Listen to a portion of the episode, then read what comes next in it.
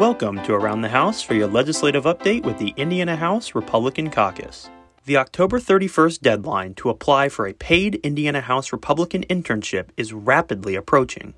State Representative Wendy McNamara of Evansville, a former House Republican intern, says the program pays $800 biweekly and provides interns the opportunity to earn academic credit through their college or university.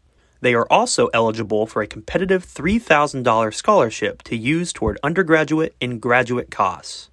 Time is running out to be a part of this unique opportunity. My time as a house intern served as a launching pad for my career, and I encourage students and recent graduates to apply now so that they too can experience this great program.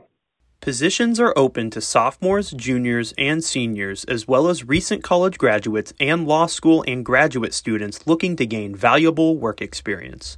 State Representative Jake Teshka of South Bend, also a former House Republican intern, says all college majors are welcome to apply for positions in a variety of departments, including legislative operations, communications and media relations, and policy.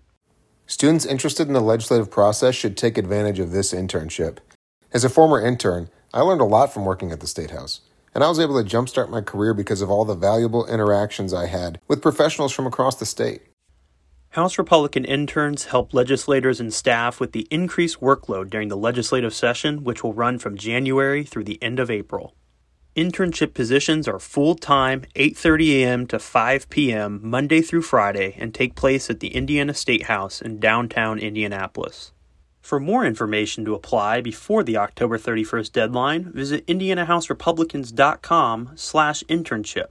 Don't wait to apply. Interviews are ongoing and spots are limited.